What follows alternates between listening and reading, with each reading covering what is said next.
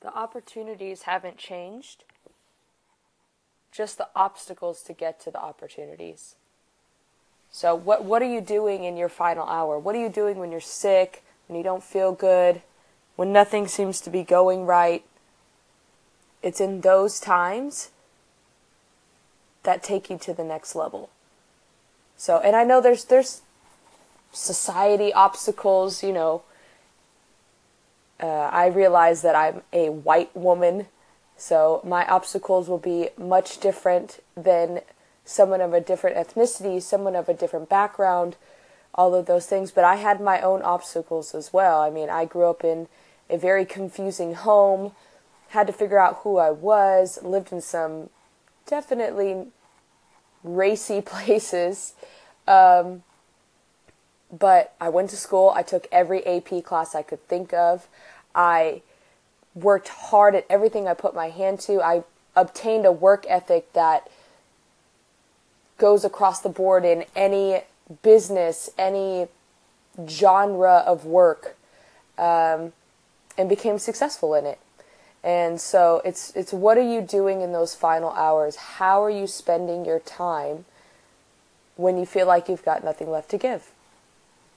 And you and you've got to work. You've got to keep doing it every single day. It doesn't matter how you're feeling day to day. You've got to put that aside and just say, I know today is a bad situation. I know today is not going to be the best day, but I've got to push through and I've got to I've got to work. And you've got to you've you've got to have a, a deeper meaning as to why you're working. If you're just working to for money or if you're just working to be successful or to prove your par- parents wrong, that's not going to be enough of a reason to get you up in the morning every day.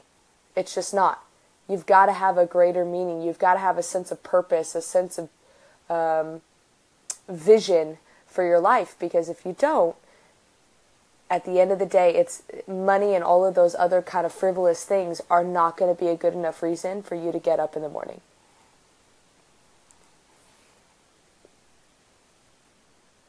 So, step one is trying to figure out what's your purpose, what are you doing on this earth, on your deathbed, what's going to make you feel like You've done everything you can on this earth to make a difference.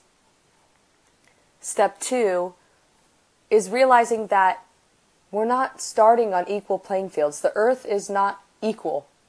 Everybody's got a different part of their journey, and some people start off on a better foot than others. So recognizing that you may not be starting on an equal playing field at all.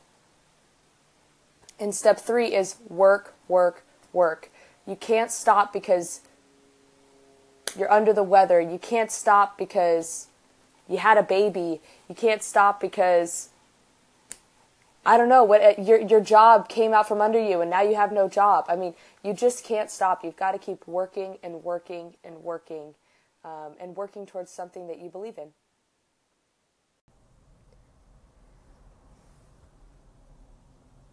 Everything successful in life requires action.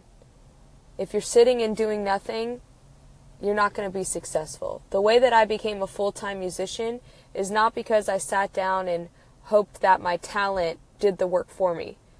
I got every day I woke up at 8 in the morning and I got on my computer and I emailed, sent out 100 emails, booking emails, and tried to book as many venues as possible to book a, t- a two month tour.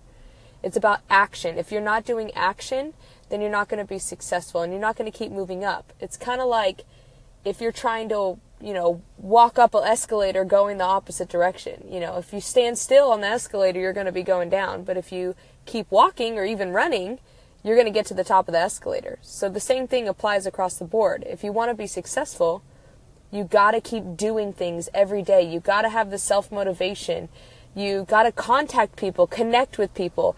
It's constant action. It's not about just saying things, it's about doing things.